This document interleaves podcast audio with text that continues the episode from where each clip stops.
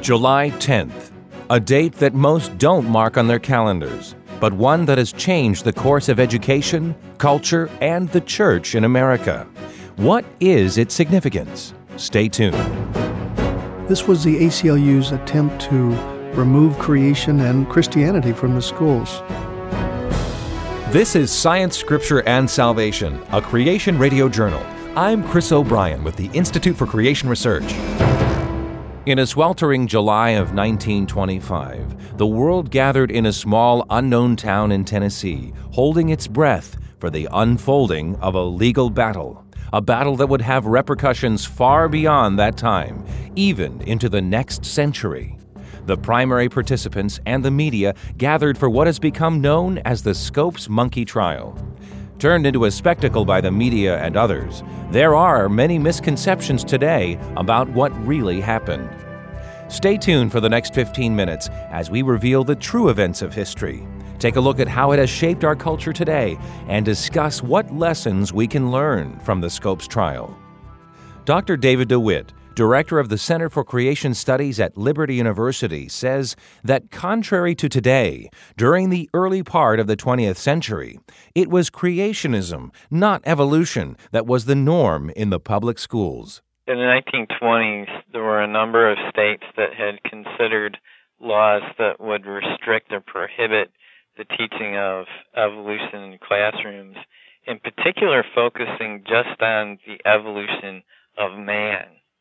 And Tennessee was a state that actually passed such a law called the Butler Act, prohibiting teachers from teaching that man had evolved from lower animals.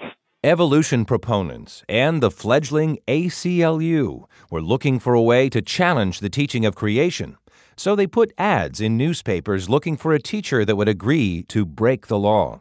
When locals in Dayton saw the advertisement, they decided to pull a publicity stunt. Businessmen in Dayton, Tennessee, decided that it would be a good idea to have the trial in their town, good for business and so they conspired with John Scopes, who was not really a biologist. He wasn't trained as a biologist. He was just a substitute teacher for the biology teacher, and that was what led to the trial. They planned it out so that he could be arrested and tried. Constitutional attorney Doug Phillips. The ACLU, who had prepped this, was ready in the wings and waiting for action. And they brought in one of their best known hitmen, a self professed agnostic, probably the best known trial lawyer in America at that time. He heard about it, he volunteered for free, and he joined. And the setup of this particular case, the goal of it was to make it a national case from the beginning by bringing in Darrow and by bringing in William Jennings Bryan, who, of course, was arguing on the other side it immediately gained national interest. Dr. John Morris is president of the Institute for Creation Research. He points out that the ACLU had their plan to discredit Christianity, and they were greatly helped by the biased media in accomplishing their goal. Outside was the press and the news reporters, especially one very vicious anti creation reporter who then reported to the world all of this evidence for evolution. It was a circus outside the courtroom. Inside the courtroom, it was circus enough, but outside, it was this evangelistic meeting for evolution. And ever since then, creationists have been somewhat intimidated by the press.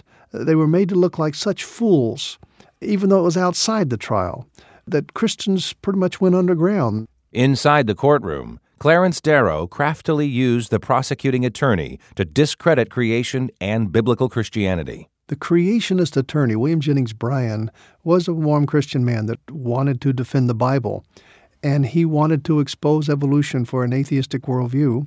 Of course, the ACLU lawyer, Clarence Darrow, was just a he was a shrewd lawyer. There came the time at the end of the trial when Darrow convinced Bryan to take the stand himself and defend Christianity. Well, Darrow was ready for the task, and began to probe Bryan for any weak spots he could think of. Where did Cain get his wife? And, you know, things like that. Maybe Bryan didn't know them, but there are good answers. But then, after Bryan had given this rather weak defense of Christianity, Darrow pulled this master stroke and he admitted the guilt of his client.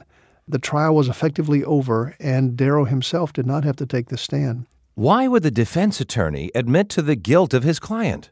Well, it was all according to the ACLU's design. What the ACLU wanted to do was to appeal it to the Supreme Court and get a countrywide ruling that evolution only could be taught in the public schools.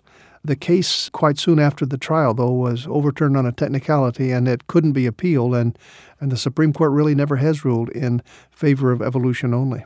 Dr. DeWitt points out that the Scopes trial set the stage for what we see in our schools today the elimination of the creation laws and a total reversal of the culture a number of years went by before these types of laws were eliminated. And we've had several other court cases since in Arkansas, Louisiana, and then more recently uh, the Georgia textbook sticker and then intelligent design in Dover.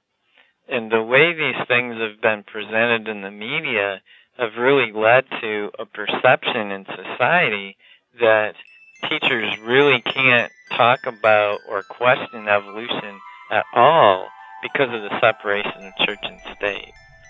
And it's really kind of a caricature of reality.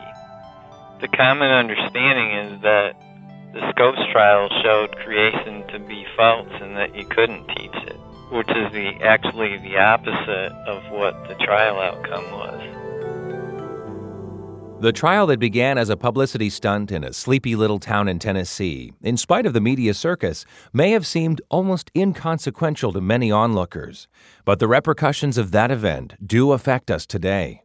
Perhaps the most subtle is how it has affected popular culture. Doug Phillips. We think of films like Inherit the Wind, which portray Christians as fools and the Bible as ridiculous and present a false picture of what took place in the courthouse that day. Of course, not mentioned in films like this is the fact that men like Clarence Darrow were genuine scoundrels a man on an ideological and philosophical agenda to wipe out Christianity. But he has become lionized by Hollywood. He has become a figure which is now, uh, his name is almost synonymous with social justice, when in fact the exact opposite of that is true.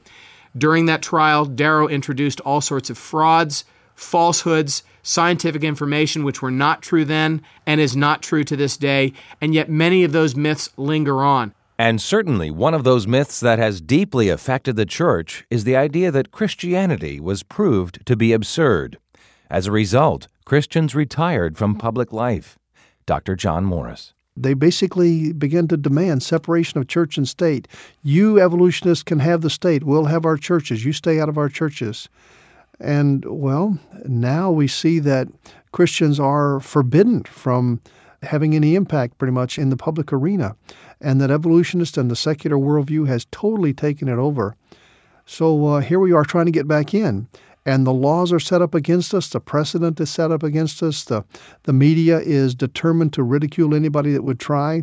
The Scopes trial, on the surface, it was a victory for the creationist, but in the reality, it was a terrible defeat because it drove the Christians underground.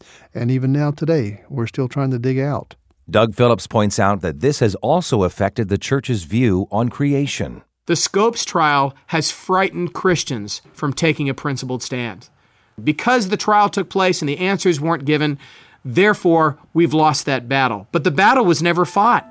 It wasn't fought until years later. Men like Henry Morris and some of the great scientists, Duane Gish, men of the 20th century would pick up the baton and begin to articulate the principles of biblical creation and scientific creationism and showed that the very arguments that were launched in the Scopes trial were frauds, they were false, they had no basis in scientific thinking.